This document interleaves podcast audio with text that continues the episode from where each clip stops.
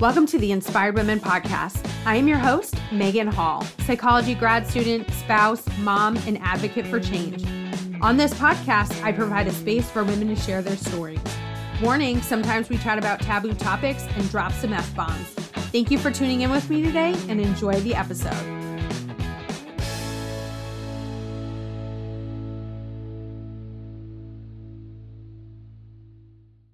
Hey everyone, today I'm here with Anne. Anne is a second time podcast guest, and I feel like people hear that a lot, but I'm like, hey, if somebody's been a podcast guest before and they want to come on and share something else, I'm like, come on, come on, friends. I know you now. I'm comfortable with this. Uh, so, Anne is an artist turned social worker, bringing a creative therapy program to the military and refugee communities. This past year, she was nominated for the 2022 Military Spouse of the Year for her efforts in mental health advocacy and success of these programs. Congratulations on that. I did see it and I forgot to say congratulations. Okay, you know, sometimes you. are so busy, you're just scrolling. Oh, 100%. Like, yeah. I'm going to go back and say something and then you completely forgot. So that was Not me. Congratulations. Thank you. Uh, she is a mama bear of two, Air Force spouse, dog lover, surprisingly introverted and believes that everyone can find creative purpose. Well, Anne, thank you so much for mm-hmm. coming on the podcast again. There's been yeah. a lot that's gone on with you since we last talked.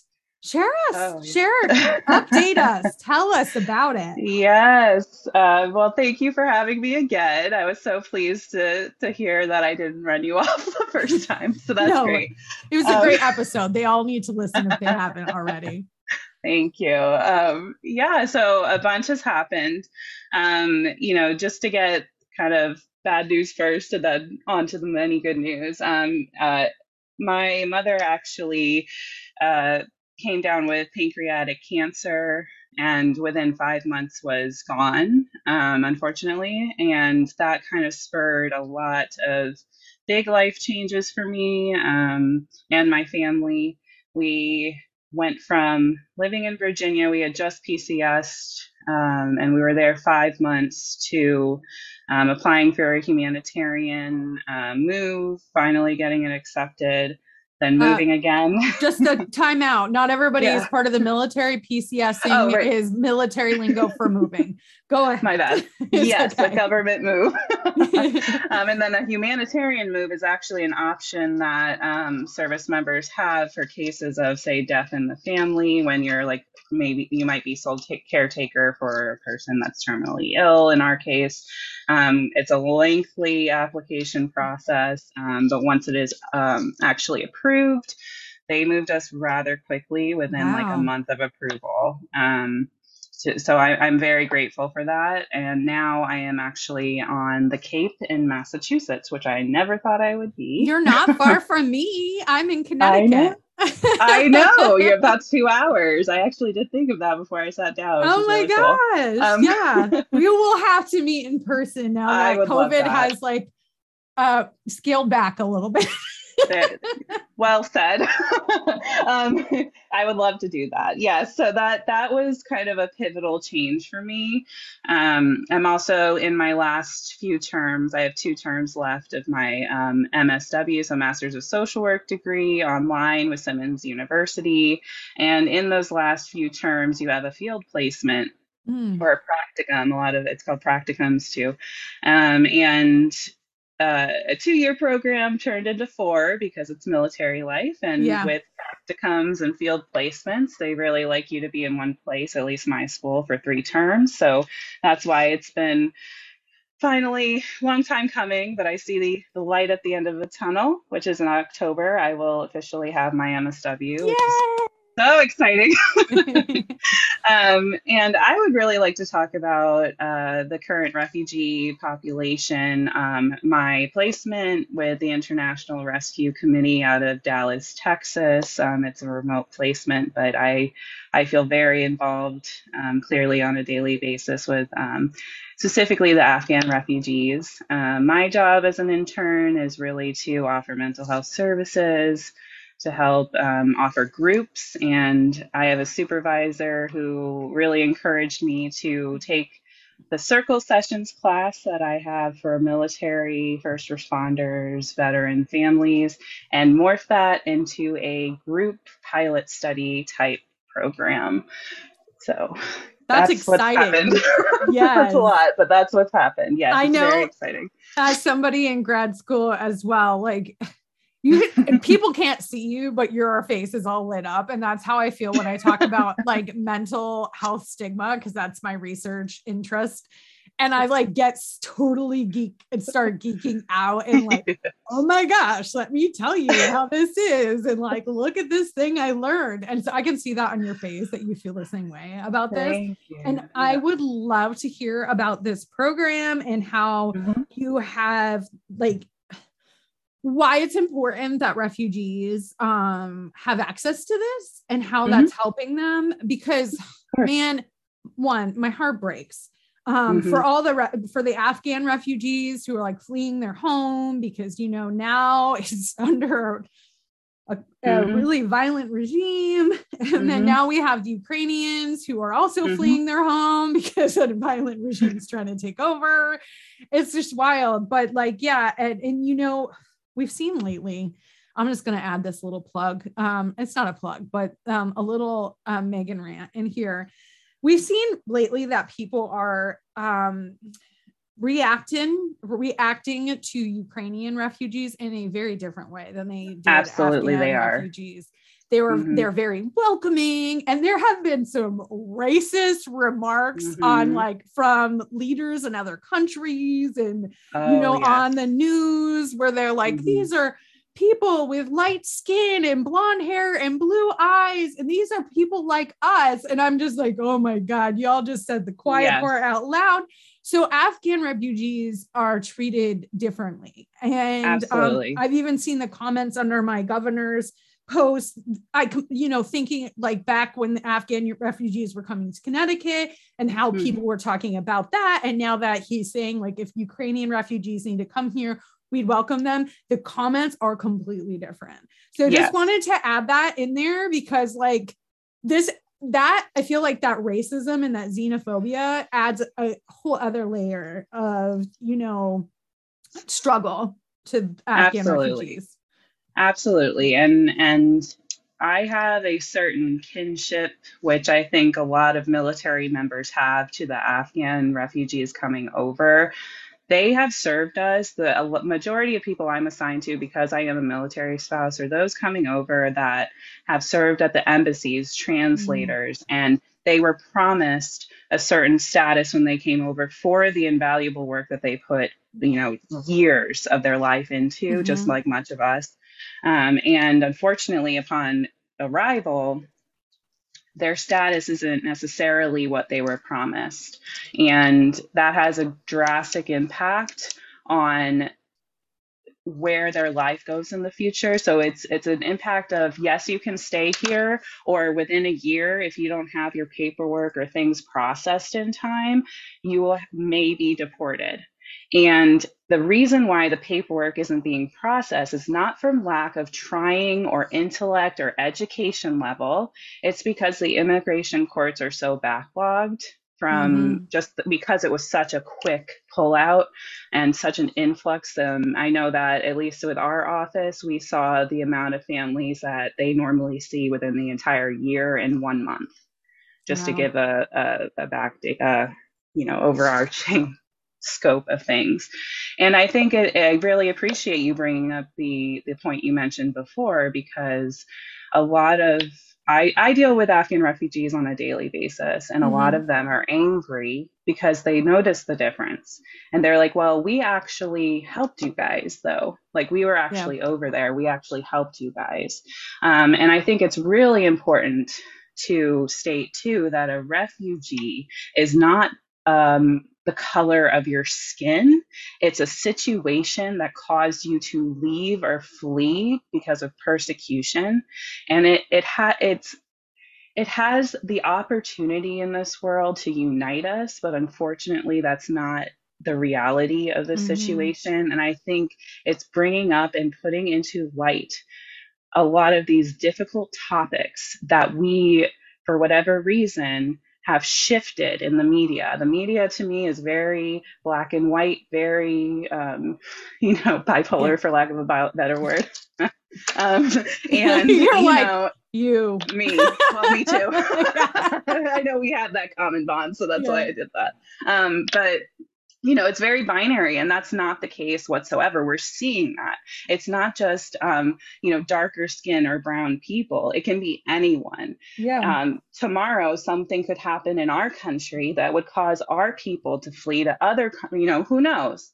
And we would be considered a refugee even with my blonde hair, blue eyes. Yeah. So I think it's showing the uglier side of humanity. And there's also this um, this Im- important opportunity to speak about it to sit in the uncomfortability to be transparent and admit hey yes i'm angered too. I want you to and that's kind of my job um, is to create this holding space for whatever they might be feeling um, so that we can support them or i can support them with whatever means that i can. And right now what I can do is I can listen, I can create a safe space, and I can agree with them. Mm-hmm. Because I don't think they get a lot of agreement or a lot of like stop and listen. It's very much the process can take years to become a refugee, to be resettled. It's a lot of paperwork, it's a lot of time. Yeah. Um, and so yeah that that's what i can give and i can um, with the art classes give a just a relief from the caseload, from the casework, from what they've been through. Um, and it's very exciting to, I've had two classes so far. Um, there's a wait list, so we're going to wow. hopefully expand to more. And yes, it's very exciting for me because with the military, uh, when I attempted to do this on bases, um, it was a lot difficult because it's the government yeah. and it's mm-hmm. uh, mental health and it's creative therapy. yeah. Um, so yeah, and I think what the biggest thing I want to say, um, especially for those within the military community, um, as well as civilians, actually, now that I, I think about it, is that we are so similar as human beings. Mm-hmm. We, we might not have been through the same level of just awful situations. And we know what it feels like. Everyone has felt invalidated at one point. As mm-hmm. military spouses, we don't we know what it's like to have the government control our every movement and shuffle us around the country, which is what these people experience. Only they're coming from overseas and, and all right. around um, mm-hmm. to a new country that they don't have you know they've yeah. never been to. And and then on top of that you put this like these statuses that directly affect their families.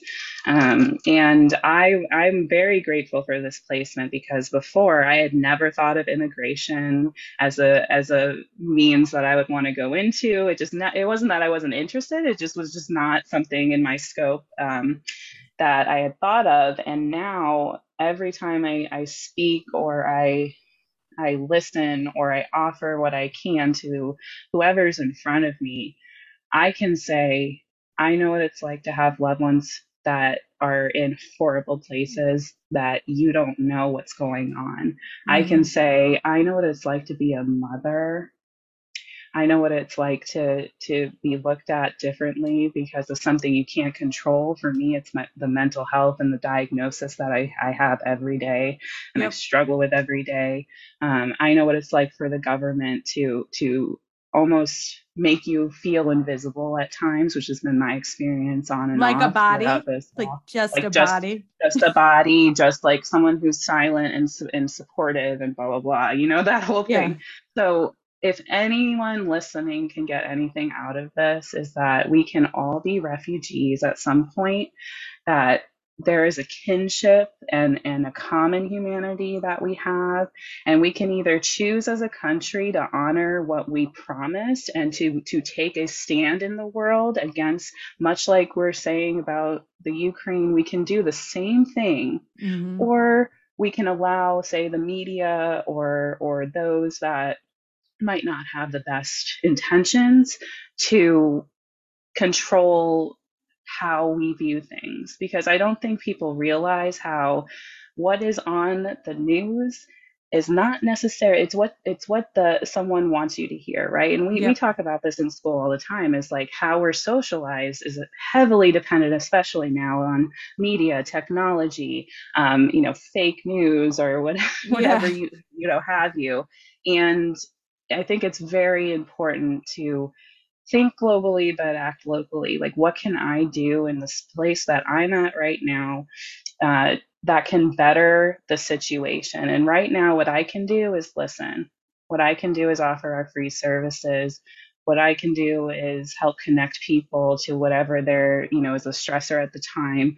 And I can offer a kinship. And, and right now it's a women's group. So the first pilot is a women's group.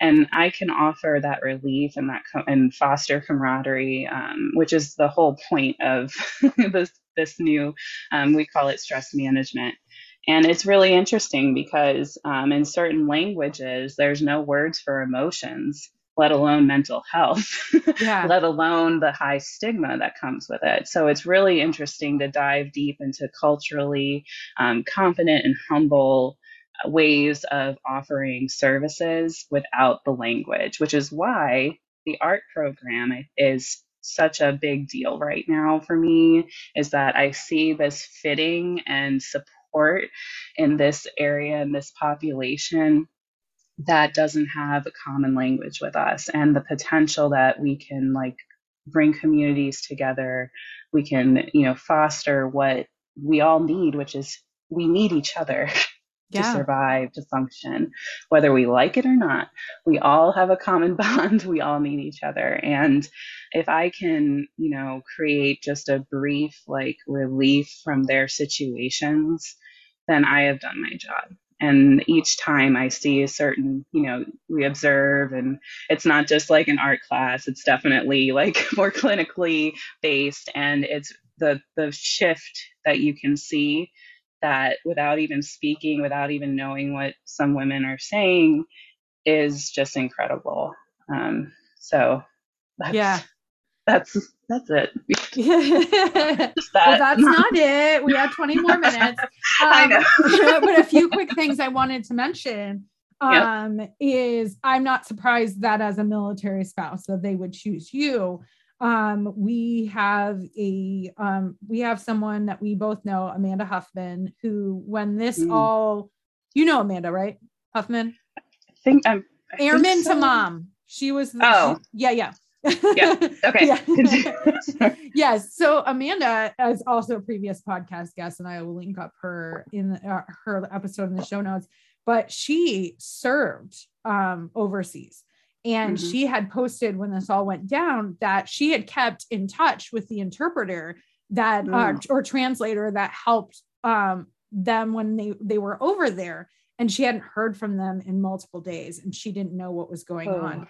And mm-hmm. ooh, yeah it like mm-hmm. broke my heart like mm-hmm. because so many people in the united states are othering that's what we call it um, in mm-hmm. social psychology othering afghan refugees and like you said not even realizing the kind of help that they gave our mm-hmm. our military members and putting their like their lives on the line like these mm-hmm. people people were being targeted um Absolutely. like after we pulled out because they like you know they knew that these individuals had helped that's why we mm-hmm. needed to get them out because they were a mm-hmm. target i mean not to mention the horrible shit that you know is going down over there mm-hmm. but yeah amanda had mentioned that she hadn't heard from them thankfully she did she did finally but it was okay. like heartbreaking to read that like she had kept in touch with this person because it meant so much to her um, mm-hmm. and i feel like the military members who served like over there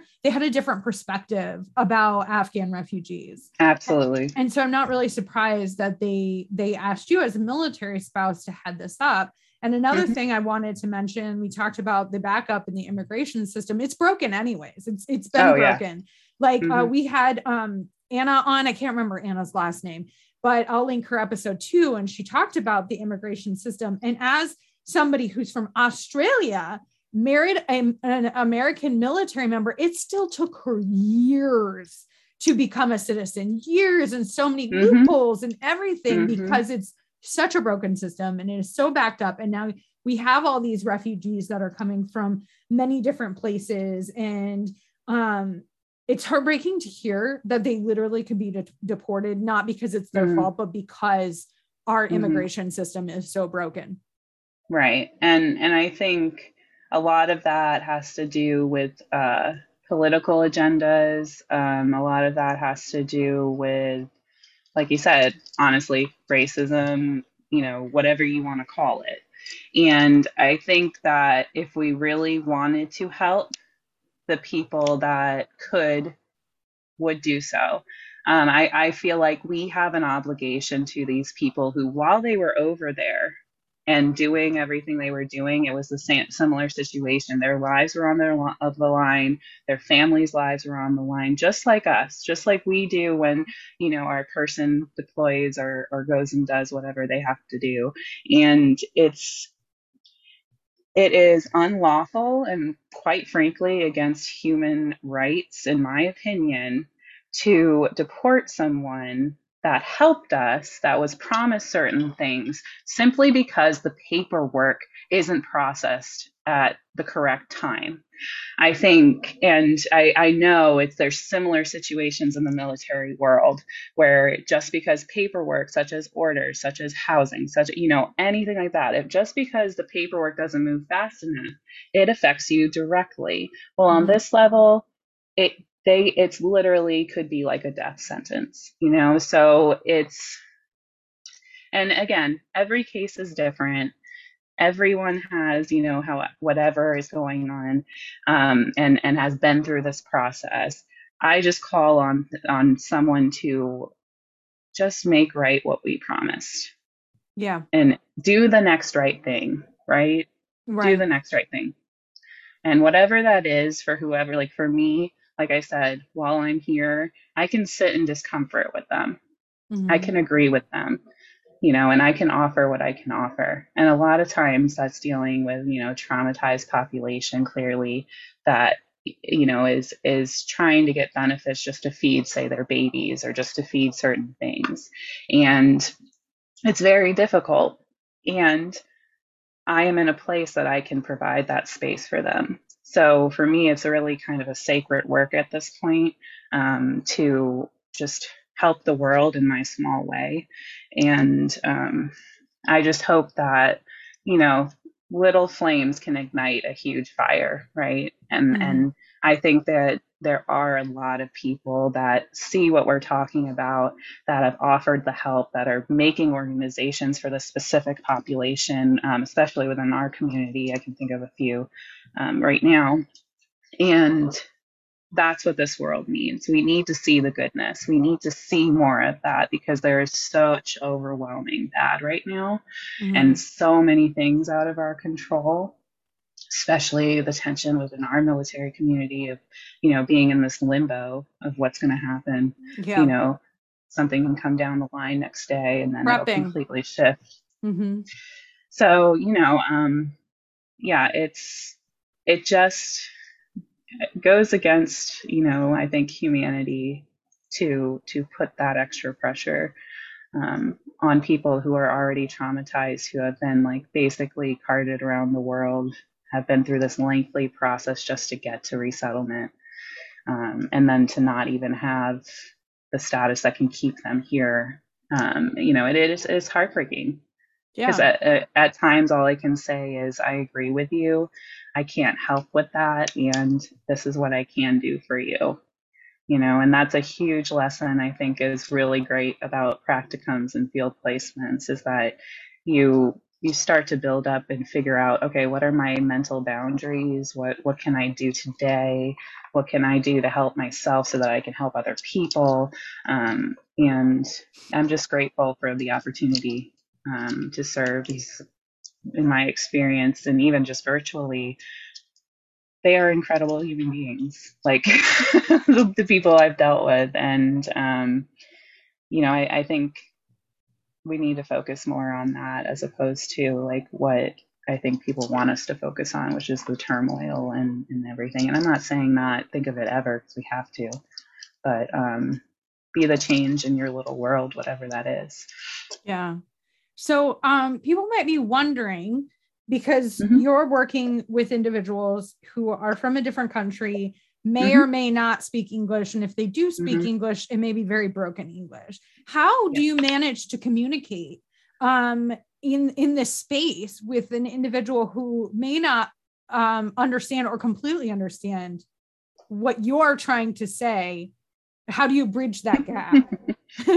Um, so we have interpreters. We have um, cultural brokers is another term that we have um, at the organization I'm at, the agency, um, and it's it's basically having them on the line with me, and then trial and error to a point where you try to, to say something a certain way. So um, in the Western world, you know, we speak very quickly. Um, Yeah. you know, there's it's a complex language almost. Not to say that it's not over there, but but compared to like the translation of our languages can be very complex. yeah. So it's a it's a lot of learning to slow down, use simple word verbiage that I understand now. Like, okay, say I have a Dari speaker, this is the verbiage I can use that I know will best, you know, kind of translate Yeah. or say Pashto. So Dari and Pashto are the two languages I deal mostly with.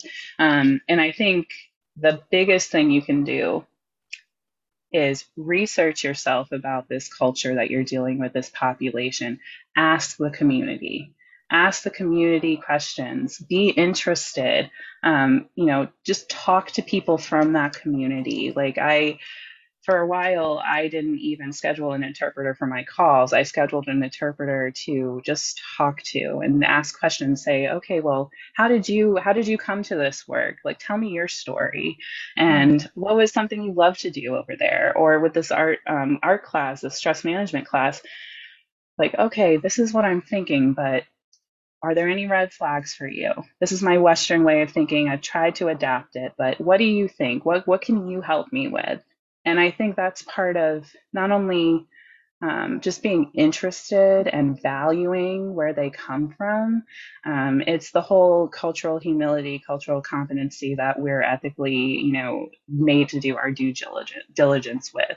Um, so for me, my process, and it looks different for everyone that works, Yeah. but my process is a lot of research. It's a lot of evidence-based, you know, studies, like going through that. It's and then it's talking with people from that community Mhm. and and different people you know because you there's never one voice to a group in a population and i think Right. that is something that you have to be aware of is that just because one person might have a an experience or be in a population that's like a hot topic right now we need to avoid the one voice narrative because Mhm. Just like we're all different, they're all different too. And it's so easy to kind of lump it in together, even unintentionally, and then like, you know, offend or whatever. And I think also being open to possibly something not working or, you know, translated wrong or it's difficult. Like, I believe it was Dari, it was hard to find verbiage for emotions. So I'm over here like, okay, how do I get them to express emotions through art and like somatic symptoms, which is the highest mental health thing for refugees, for trauma in Mhm. general, and for myself. Um, how do I, how do I, I, you know, create this program in a way that everyone in the room can understand on some level and then start to communicate. And um, I think the research I did and the, the the way I approached it and the the value I placed on you know just just being open, saying you know I don't know, and it's okay to not know, and saying okay I, I don't know this, but I have access to you know say the internet Yeah. and then I have access to cultural brokers, and then I have access to women that are, are in my class. So when at every touch point that I have, it's an opportunity to build rapport and also just to learn and be open to learning. And the more that I learn about the culture and learn about the religion, there's so many similarities. And I think a lot of problems would be solved if we just admit, you know, I really don't know, or I might have offended you because of my say in western world of thinking what can i do to be better or or what can Mhm. and because colors mean different things and and you know so Yeah. So you don't want to use certain colors because they convey certain things and in the culture. So it's um it's kind of that that process and it's it's like ebbs and flows and you know you make mistakes you learn from them you pivot uh, all of that. And um, the biggest thing though is talk to the people that you want to serve. Listen to the people you want to serve admit when you're wrong, admit when you don't know, ask for opinions because it enriches the experience. And um, that's kind of how I came about this. And there's always interpreters in the classes. Um, other women know several, some know like eight different languages, are highly educated. Like it's incredible. It's yeah. absolutely incredible. And a lot of um, the people coming over that I deal with, because they were at the embassy, they I had a assistant governor of her her town like oh, come in goodness. and I've had so there's such a wide range of people and it's that one voice narrative that I think gets replayed to us on our social medias and it's not the case, you know, mm-hmm. and and it divides us when really we are more more similar, I think, than we realize at times. So I hope that answered your question. yeah. I um back uh, like again, my interest is social psychology, stigma, you mm-hmm. know, prejudice, in groups, out groups, mm-hmm. you know, those mm-hmm. sort of things. And when we talk about out groups, we are focusing on how people are different than us, right? That's why they're right. the out group. Our in group right. are the people who are similar to us. And this could be, mm-hmm. you could have multiple in groups, right? Mm-hmm. Um, this is not just one thing. It might be like in group, I'm white in group i'm female. In group right. i'm a i'm a i consider myself a progressive. So those are groups right. that i belong to. Those are identities that right. i have um where the out group might be people who don't identify as that right? Right. Mm-hmm. um and and we focus on differences just to see out groups. But one of the ways in social psychology that we could not see an out group as a threat is to actually get to know them right to uh, exactly. uh, contact is huge for stigma and you know mm-hmm. um, being from a different country having a different skin color can be a stigmatizing identity um, like you know intersectionality we could go on about mm-hmm. this but yeah getting mm-hmm. um, is a huge way for people to shift perspective and not see out groups as a threat right but exactly. it can't just be one person like because you said right. like everybody is different like one group of people they don't all think the same. Um, mm-hmm. so having contact with multiple individuals so you can shift your perspective and see like, oh, that one individual is not the exception to the rule. You know, I mm-hmm. have been seeing these differences instead of seeing like, oh, these individuals are very similar to me. Like mm-hmm. they have a lot more in common with me than I realize. And right. I think um, you sharing what you've shared is really important. And, you know, um, not to toot my own horn, but um, what I do on the podcast is um, very uh, similar because um, it helps see the humanity in people who may not be the mm-hmm. same as us, uh, may have different experiences and Absolutely. stories. You know, we mm-hmm. have talked about addiction before on the podcast, mm-hmm. which is highly stigmatized, but you hear mm-hmm. multiple stories and you see like, oh wow these this is not like this this monolith of people like these are people just like me who just right. happened to have addiction like you know so i think mm-hmm. it's really important to bring it back around what you are saying about mm-hmm. focusing on these similarities and how you're seeing like holy moly there's a lot more we have in common than we have different Right. And and I want to make a, an important distinction. It's not to say that differences should be ignored yes. or devalued. I think it, it differences are what makes things so much richer it makes everything really like art music tv television yes. books all of that it's differences are amazing and and it's important to acknowledge the differences and i'm not saying to just like be like oh we're all the same or like right. we're i'm colorblind it's a colorblind thing you know don't no, do that you know what i mean do not yeah. do that like it and and because in doing that you're invalidating the obvious thing, which is we are different, right? Yeah. But that's that can either divide us or make things richer. And it, it's an outlook that you have going into this work, going into clinical work, especially for me. It's like, okay, here are the differences. here's what i'm acknowledging about myself you know here's the culture that i understand like patriarchal blah blah blah that i'm working with now over here is similarities and like kind of weaving in and out like okay where can i hit touch points? Where can i with art it's a visual language. Some mm. some women in the classes haven't even held a pen or a crayon or, or even even know what some things are. And others are like oh yeah it'll, it'll just start going you know going at it. So it's a very drastic kind of uh, space. So like the best thing to do is figure out okay what works what doesn't how can we say have someone that maybe not is not educated didn't have access to education didn't have access to like writing or, or literacy but then on this end we have someone who you know was in the city and that is highly educated and, and yeah. brings so much to the group and what i see in these groups mm-hmm. is that you know, through the tragedy that comes in the door and the, and the, and the stories that we hear, because there's that dynamic, you learn from each other. You see mm. like the hope. You see like, oh, I can here I can have a job. Here I can do this, or here, you know, and and it's an opportunity for even the women coming in to see like the what what this world can offer and, and what, what we can do, um, at least in this small um, 90 minute class. Uh, yeah. And it's pretty incredible. And I think it's a lesson for all of us, um, you know, to acknowledge differences, say, yeah, we're different. Um, but how do, how do we coexist in a way that enriches our environment as opposed to just you know, tears everything down? Right. I'm glad you brought that up. Um, I'm really, I'm really glad. Um, because it did, it, it definitely could have been construed as like, let's ignore differences, which if we ignore mm-hmm. differences, we devalue their personal mm-hmm. struggle, right? You brought up colorblind. If you cannot see somebody's and acknowledge somebody's color, then you mm-hmm. cannot acknowledge the struggles they have because of the skull exactly. color of their skin.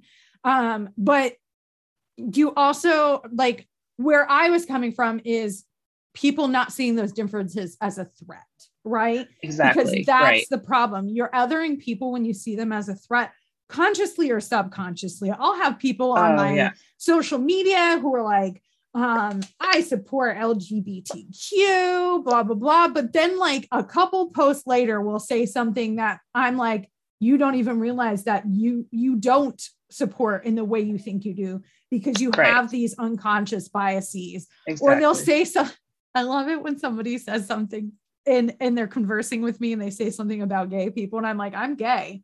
And they're like, but you're married to a man. And I was like, and I like women too. So like I'm not straight. Right.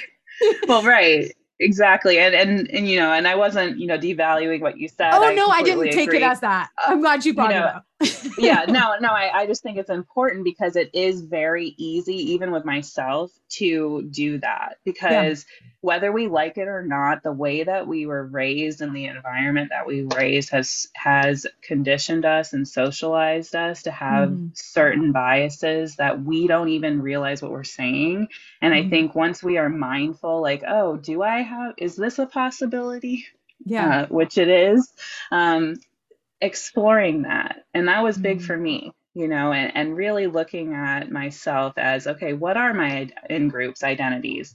You know how was i raised? Like where did my family come from? Where were where were we? You know what what did we believe? And then kind of really diving down and being like, okay, is what I'm saying what I have been conditioned to believe, mm-hmm. or is it mm-hmm. what I actually believe, or that I'm actually, and that growth and just that thought process of being mindful and, and really kind of trying to figure things out, that's where that like really painful growth begins. Yes. And, and that, and people don't want to feel pain and i understand that you know but in order to grow in order to to grow especially in the world as it is and as it's going ever changing ever diversifying you know we we need we owe it to the past to do the due diligence in our lives with the resources that we have available at our fingertips to at least be like you know what? I might not you know agree with what you're saying but I, I could understand it or I'm going to research it or, or, okay, I don't know about this, but I'm going to put in my time to try yeah. and figure it out.